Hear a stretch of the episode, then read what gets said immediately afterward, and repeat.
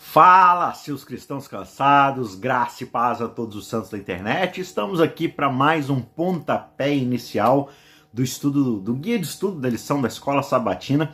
Estamos na última temporada do ano de 2022, no quarto trimestre, numa série que vai ter 14 lições, 14 episódios, e a gente está chegando quase na metade. Chegamos à lição de número 6, episódio de número 6, que se chama Ele Morreu por Nós. A gente está vendo nesse trimestre, nessa série, um estudo sobre as questões relativas à, à, nossa vida, à nossa morte, à mortalidade do ser humano, o que, que acontece após a morte, o que, que a Bíblia tem a dizer sobre o estado dos mortos, sobre o nosso futuro, a nossa grande esperança no fim, né? Quando a, a gente morrer ou quando a gente viver até o, o momento final dessa terra, o que, que vai acontecer depois, qual é a nossa esperança, enfim, essa tem sido a nossa jornada aí no decorrer desse trimestre. E nesse sexto episódio, nessa sexta lição, a gente vai se concentrar um pouco na morte da pessoa de Cristo, especificamente na cruz. Né? A gente é, discutiu até agora sobre a mortalidade do ser humano, o que, que o pecado nos causou, é, como é que o, a morte acaba sendo resultado do nosso pecado mas existe uma esperança, a gente viu na semana passada, uma esperança que já é contada desde o Antigo Testamento de que existe a possibilidade da ressurreição.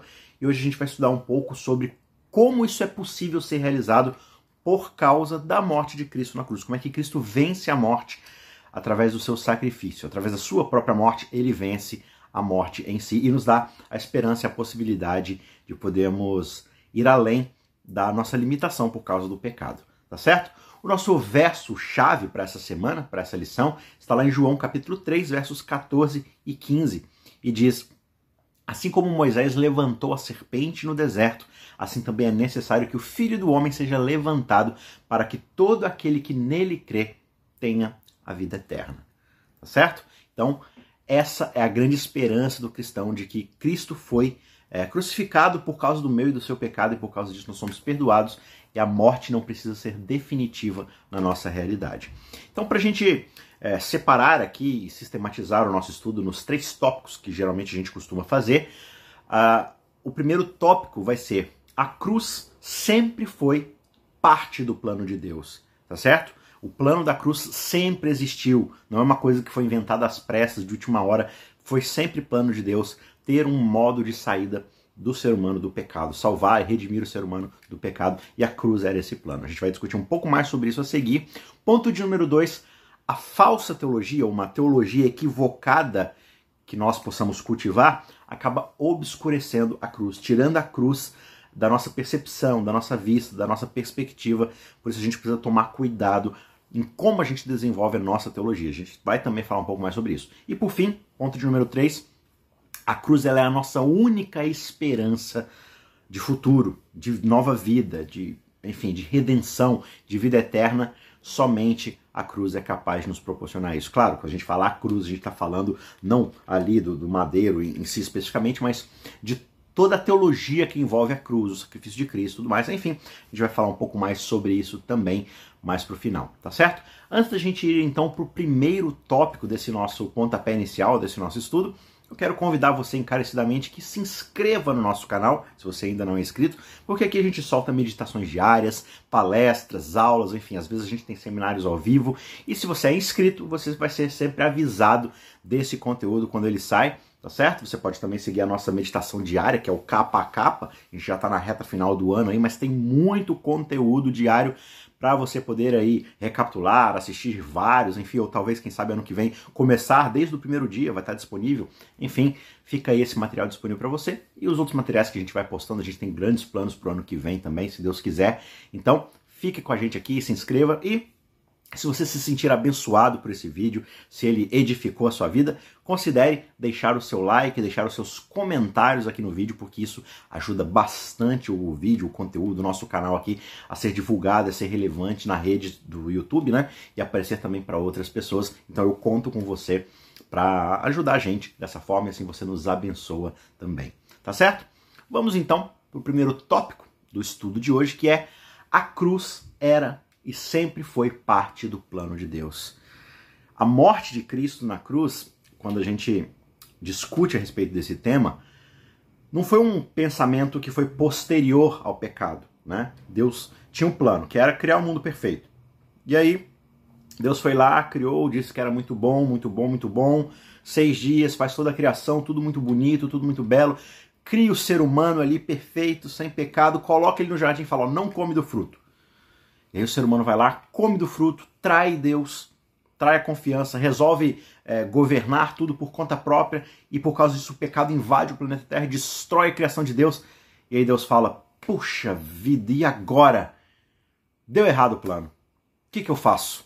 É, a gente vai precisar dar um passo atrás e recalcular a nossa rota, tentar pensar numa outra alternativa aqui, porque o nosso plano deu errado. Não foi isso que aconteceu. Sempre houve um plano bem elaborado desde os tempos da eternidade. Desde sempre.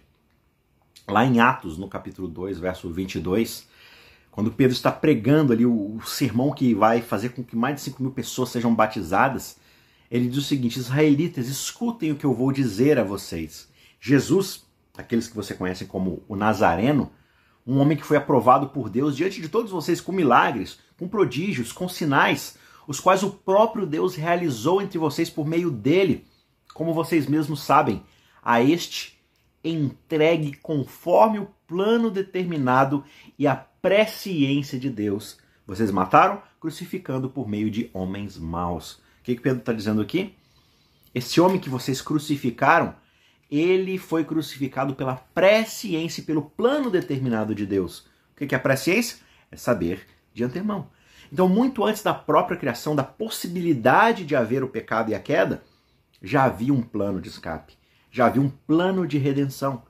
E isso torna a graça ainda mais maravilhosa, porque Deus não cria o planeta Terra para que talvez o planeta Terra venha cair. Ele já sabia o que ia acontecer e ele já sabia o alto preço, o alto custo que essa criação desse novo planeta e dessa nova raça iriam causar a ele, à Trindade, ao seu filho. E ainda assim, por causa desse amor e dessa misericórdia, ele fala assim: vai custar tudo para Deus. Mas ainda assim é um preço que eu estou disposto a pagar. Então vamos criar, vai dar errado e a gente conserta no meio do caminho. A gente redime no meio do caminho. Então esse Deus maravilhoso já tinha um plano para consertar esse planeta. Ele não fala assim, não, eu não vou criar os seres humanos porque eles vão me dar problema lá na frente, então é melhor nem criar, vou criar um outro que não vai me dar problema. Não. Ele cria mesmo assim. Porque não é isso que vai nos afastar do seu amor e da sua misericórdia.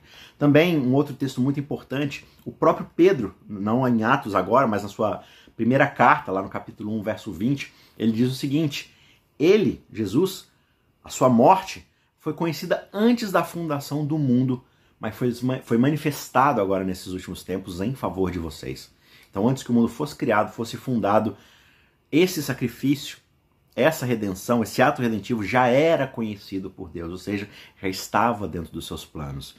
Então, a promessa de redenção que aparece pela primeira vez na Bíblia, lá em Gênesis 3,15, exigia de fato o sacrifício de Cristo lá no Calvário. Só que essa promessa já tinha sido feita muito antes no coração do próprio Deus. É por isso que a gente vê ali na realidade de Gênesis 3, quando o animal é morto para vestir, para cobrir a nudez, a, vergonha de Adão e Eva, esse animal de fato ele representava Cristo, que era o cordeiro, como Apocalipse 13, verso 8 diz, o cordeiro que tinha sido morto desde a fundação do mundo. Então é como se fosse assim: é uma garantia de que ao criar o planeta Terra, os seres humanos vão pecar e um preço de vida do próprio Deus vai ter que ser pago. Então, em termos potenciais, em termos virtuais, ao criar o mundo, Deus está matando o seu filho. Porque é garantia. É, é um preço que vai ter que ser pago. Olha, a gente vai criar, vai dar problema, isso vai custar a sua vida. Não, pode fazer. Pode fazer que eu garanto com a minha vida de que eu vou redimir a raça humana. Por isso o cordeiro foi morto desde a fundação do mundo. Não que ele tivesse sido morto de fato antes, mas virtualmente o cordeiro já estava morto, porque já era uma garantia. Era uma garantia de que o ser humano iria pecar, Deus iria enviar seu filho e ele iria morrer. Portanto, esse, esse sacrifício já estava virtualmente feito. Essa promessa já estava cumprida dentro de todas as suas possibilidades. Ela só foi realizada, de fato, dentro ali do, né, do, daquele momento específico da história humana, mas era algo idealizado no coração de Deus desde a criação, desde a fundação do mundo, desde antes de tudo isso acontecer, né? White comentando sobre isso, ela disse que o plano para nossa redenção não foi um pensamento posterior, um, um plano formulado após a queda de Adão. Foi um desdobramento dos próprios princípios que, desde tempos eternos, já fundamentavam o trono de Deus. O que ela quer dizer com isso? Que os fundamentos, as bases, os princípios de como Deus governa o mundo são exatamente o autossacrifício, a autoentrega, a abnegação própria. Então a cruz ela simplesmente é uma revelação à, à, à situação, ao contexto do planeta Terra de algo que desde a eternidade já constitui o reino de Deus, já constitui as bases do seu trono e a forma como ele rege o universo, que são o sacrifício, a entrega, o servir a sua própria criação, mesmo que isso lhe custe tudo. Então não é agora que isso vai mudar. Não é uma situação de emergência onde a gente vai precisar dar um, um, um cavalo de pau, mudar tudo, virar tudo de cabeça para baixo para poder tentar achar uma solução. Não. Sempre foi assim e sempre vai continuar sendo. Deus é amor e o amor é auto-abnegado. Portanto, esse é só um desdobramento de um plano que sempre existiu no coração de Deus. Tá certo? Ponto de número dois, inclusive dando sequência a essa ideia, é justamente uma falsa teologia, ou seja, uma falsa percepção que nós temos a respeito de Deus, da Bíblia, da nossa relação com Ele, que obscurece a cruz diante de nós. O que isso quer dizer? Quer dizer que a gente não consegue enxergar de fato os propósitos da cruz e a gente rejeita a ideia da cruz porque parece que não se encaixa com a nossa visão de mundo. Por quê? Veja, a gente acabou de ver que os fundamentos do trono de Deus são de abnegação de sacrifício. E que sempre houve esse plano redentivo que passava pela morte do próprio Deus. Só que, por exemplo, quando a gente vê a história dos evangelhos, a gente percebe que os próprios discípulos que estavam com Cristo, eles mesmos não foram capazes de discernir o significado da cruz.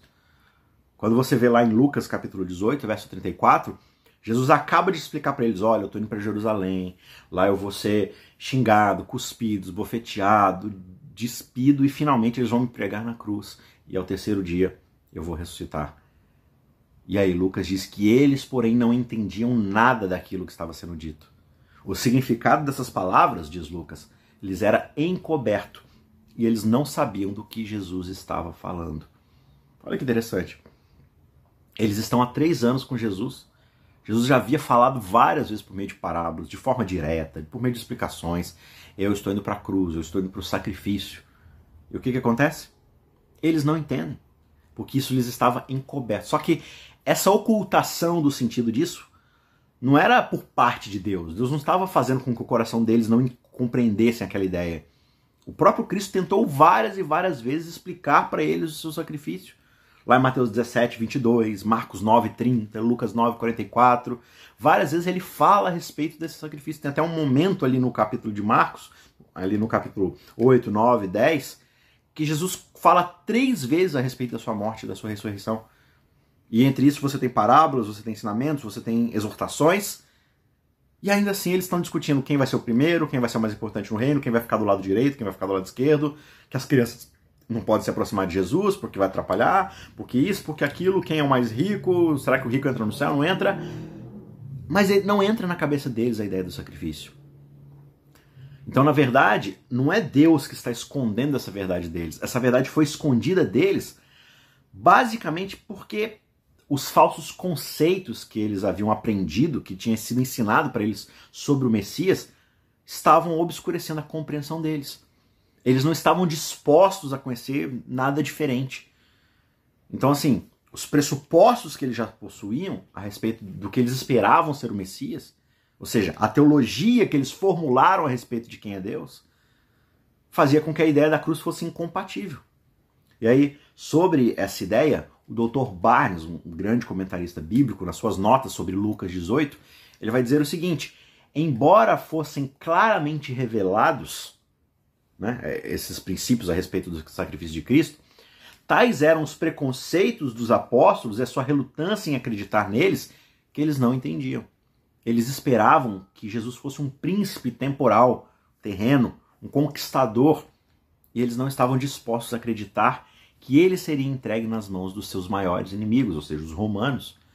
Eles não viram como isso poderia ser consistente com as profecias que falavam né, de um Messias glorioso, conquistador, que né, restauraria a paz e tudo mais. E na cabeça deles isso era consistentemente uma ideia de violência, de poder físico, de exército e tudo mais, nunca de sacrifício, de entrega e de serviço.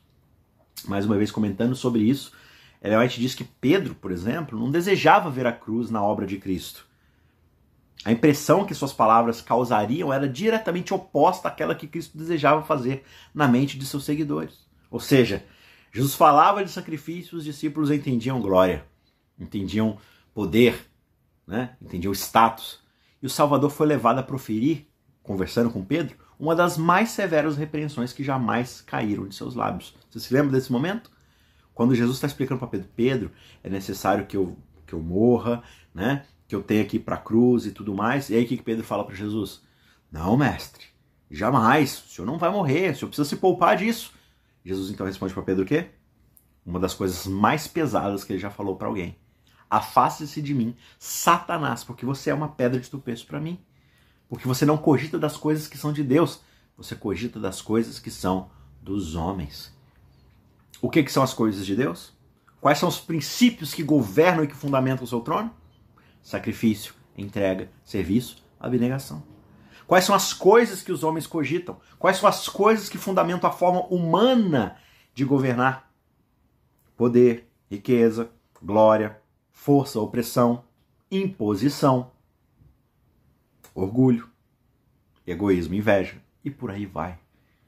Porque a gente faz de tudo para crescer e Jesus faz de tudo para se diminuir. Por amor de nós.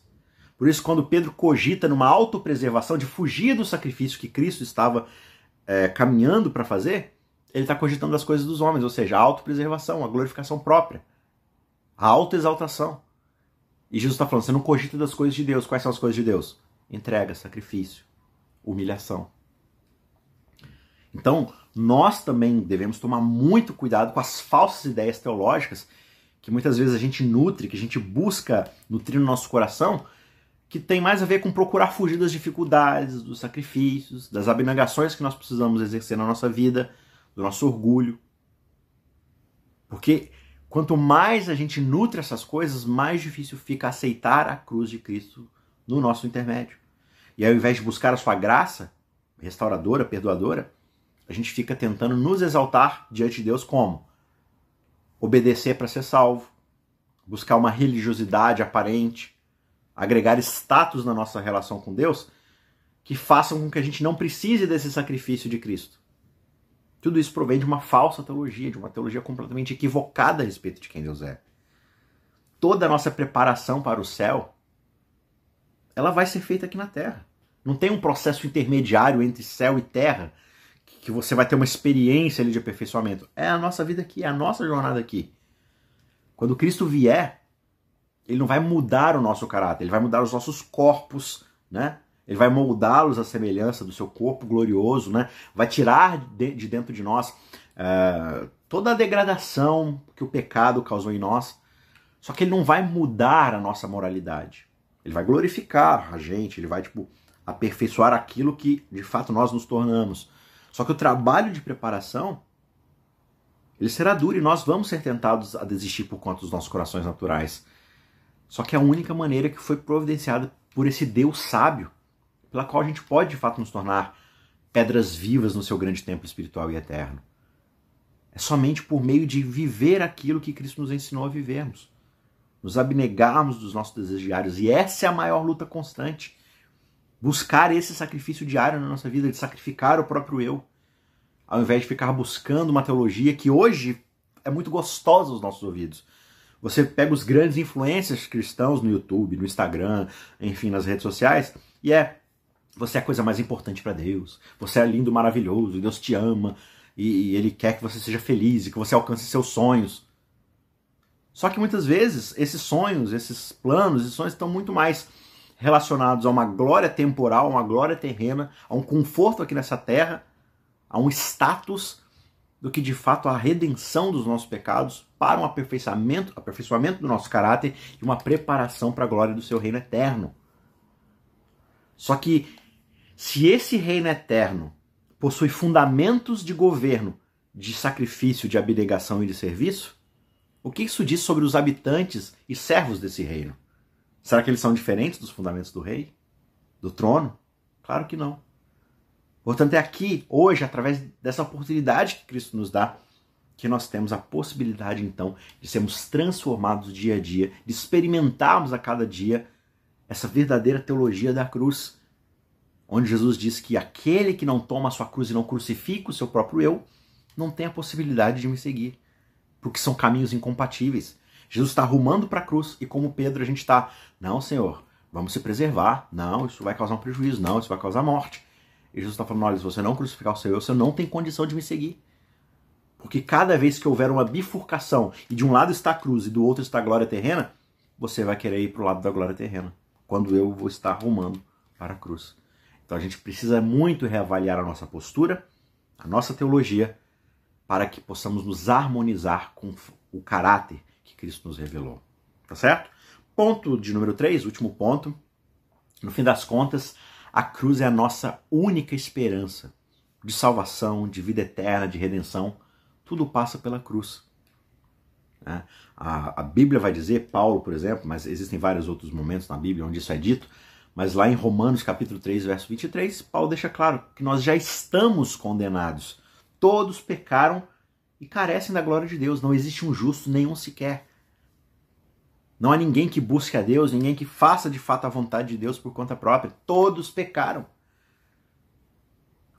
E quando nós pecamos, nós trouxemos a sentença de morte sobre nós mesmos. Quando você olha para o nosso sistema é, de justiça, nosso sistema penitenciário, enfim, o que seja, quando alguém comete um crime, crime hediondo, né, que, que de fato dá cadeia, por exemplo, uh, e, e, ele é, vamos pegar aqui um exemplo um pouco mais drástico do modelo de alguns estados dos Estados Unidos. Vamos dizer, alguém que, é, que mata alguém, né, ou que faz um crime hediondo e é condenado à sentença de morte a sentença está dada. Não importa o quanto essa pessoa viva uma vida boa dali para frente, o quanto ela tente acertar, ela tente fazer coisas boas, a sentença está dada. Ela está condenada à morte. Nada do que ela faça muda a sentença. Da mesma forma isso acontece conosco. Nós já estamos condenados pela sentença da morte. Nada do que a gente faça de bom, até porque a gente não pode fazer o bem por conta própria, é capaz de mudar o nosso destino. Então por que, que a gente fica tentando fazer o bem como uma forma de tentar comprar a graça de Deus, tentar comprar a nossa salvação. Na verdade, isso só corrobora para a nossa condenação. De que a gente sabe o que é certo e mesmo assim lá atrás a gente escolheu fazer o que era errado. Isso só testemunha contra nós. É por isso que Deus enviou seu único filho. E o texto de João, capítulo 3, verso famoso, vai dizer que Cristo não enviou, não foi enviado, né? Deus não enviou o Cristo para nos condenar ainda mais, mas para nos salvar. A gente sabe de cor o verso mais famoso da Bíblia, mas poucas vezes a gente lê o restante, ou o que está ao redor. Deus amou tanto o mundo e de tal maneira que ele deu seu Filho unigênito, para que todo aquele que nele crê não pereça, mas tenha a vida eterna. Porque Deus enviou seu Filho ao mundo não para que condenasse o mundo, mas para que o mundo fosse salvo por ele. Quem nele crê não é condenado. Mas aquele que não crê já está condenado, porque não crê no nome do unigênito Filho de Deus. E isso é tão bonito porque, mesmo que houvesse apenas uma alma que aceitasse esse evangelho de graça, Cristo viria para salvá-la. Ele teria escolhido a sua vida de labuta e de humilhação, sua morte, sua vergonha, por uma única alma. A sabedoria do mundo, essa teologia do mundo, que tem muito mais a ver com o estudo de si mesmo, de seu próprio eu, do que de Deus de fato, ainda não conseguiu criar, conceber chegar a uma solução eficaz para poder salvar o mundo. E nunca vai fazer. Toda vez que apareceu uma pessoa iluminada que jurava que tinha solução para a paz mundial, a história nos mostra vez após vez que isso se transforma numa ditadura com milhões e milhões de mortes. Porque a gente só consegue convencer pela força bruta. A única coisa capaz de redimir o mundo é um total e eficaz sacrifício do próprio Filho de Deus. A cruz de Cristo é o único meio eficaz de salvar a humanidade e de assegurar o universo. Assegurar paz e garantia de que o pecado não vai entrar novamente. Essa garantia da cruz de Cristo, esse ato de Cristo de se oferecer à cruz, é a suprema revelação da justiça de Deus contra o pecado. Foi através desse ato que pôde se perceber o quanto Deus é justo e leva a sério o pecado, porque o pecado não é simplesmente uma ofensa contra Deus, mas é o mal-estar de todo o universo. É jogar contra as regras, é prejudicar o outro em favor próprio. E a boa criação de Deus não pode ter harmonia enquanto isso acontece. Portanto, pela cruz, pelo sacrifício de Cristo, fica claro que Deus executa a justiça sobre o pecado. Ele se importa com a justiça no seu universo. Só que ao mesmo tempo, essa mesma cruz supremamente revela o amor de Deus pelos pecadores, porque ao invés de jogar sobre aqueles que deveriam estar sendo, né, de fato, aniquilados, o preço do pecado, ele joga sobre o seu próprio filho. Isso é grandioso. A cruz também é a grande fonte de poder que pode quebrar as correntes do pecado. Porque quando nós olhamos para Cristo e vemos o Filho de Deus que não tinha nada que estar ali, se entregando completamente, sacrificando o seu próprio eu para nos salvar, isso nos enche de uma graça, de um poder e da influência do Espírito Santo a ponto de que nós agora desejamos sacrificar o nosso próprio eu, ressuscitarmos juntamente com Cristo, né, espiritualmente em primeiro lugar, e claro, futuramente, fisicamente e tudo mais, mas dentro dessa ideia de que agora nós temos uma vida nova, nós somos enxertados dentro de Cristo para vivermos a vida do Filho de Deus. Dentro das nossas dificuldades, imperfeições, mas lutando para sacrificar dia a dia o nosso próprio eu e vivemos essa vida abnegada. E só essa vida abnegada de sacrifício do próprio eu na cruz é que pode quebrar as correntes de escravidão do pecado na nossa vida. A cruz também é a nossa única esperança de vida eterna. Ela é o único antídoto contra uma futura rebelião no próprio universo. Porque a gente sempre vai olhar para trás, nesse ponto da história, e ver o que, que a rebelião custa no universo. Onde o próprio Criador, que cria tudo bom, teve que ser sacrificado por causa da rebelião das suas criaturas. Então a gente sabe agora o custo de tudo isso. Então para que fazer novamente? Se a gente já sabe a resposta. Né?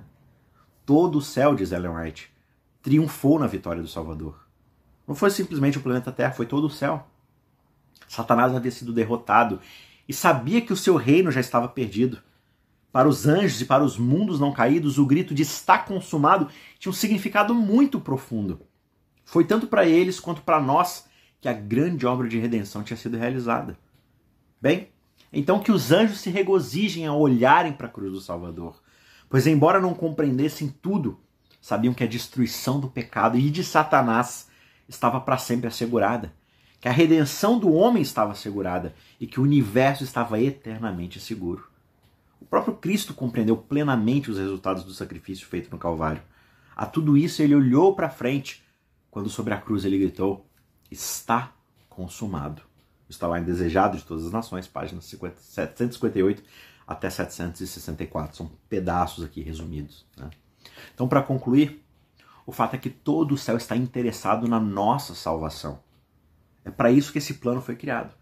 Agora a pergunta que fica é: diante desse dessa demonstração gloriosa de graça, de misericórdia e de amor, nós vamos ser indiferentes a isso? Vamos ser descuidados como se fosse uma questão pequena o fato de estarmos salvos ou perdidos? Será que nós devemos menosprezar o sacrifício que foi feito por nós? Então a gente já segue nesse trimestre discutindo a respeito de vida, morte, de esperança futura, mas tudo passa nesse ponto crucial da história. O Filho de Deus morreu por nós e ele ressuscitou por nós. Ainda mais importante do que ter morrido por nós é que ele ressuscitou por nós. Se ele tivesse simplesmente morrido e não ressuscitado mais, a nossa esperança seria em vão. Mas porque ele ressuscitou, nós também podemos ressuscitar. Essa é a nossa grande esperança. E ela só é possível porque Deus enviou o seu Filho por nós. Essa é a grande esperança do Antigo Testamento e a grande promessa do Novo Testamento que vai se concretizar um dia pela graça de Deus. Que até lá você siga esse mesmo caminho buscando ser enxertado nos princípios fundamentais do reino de Deus, que são de negação do próprio eu e serviço em prol daqueles que ainda precisam ser salvos, precisam ser alcançados pelo Evangelho. Tá certo? Que o Espírito Santo te ajude nessa semana, ore pedindo para que Deus te ajude o tempo todo a negar o seu próprio eu. Essa é uma luta constante que todos nós estamos submetidos e que só poderemos vencer pela influência do Espírito Santo por causa daquilo que Cristo um dia alcançou por nós naquela cruz, tá certo? Que Deus te abençoe nessa semana, a gente se vê na semana que vem e Mais uma vez, se você foi abençoado e edificado por esse conteúdo, considere deixar o seu like e os seus comentários para ajudar a gente aqui na produção do conteúdo semanalmente, tá certo? Deus te abençoe e a gente se vê na semana que vem. Tchau, tchau!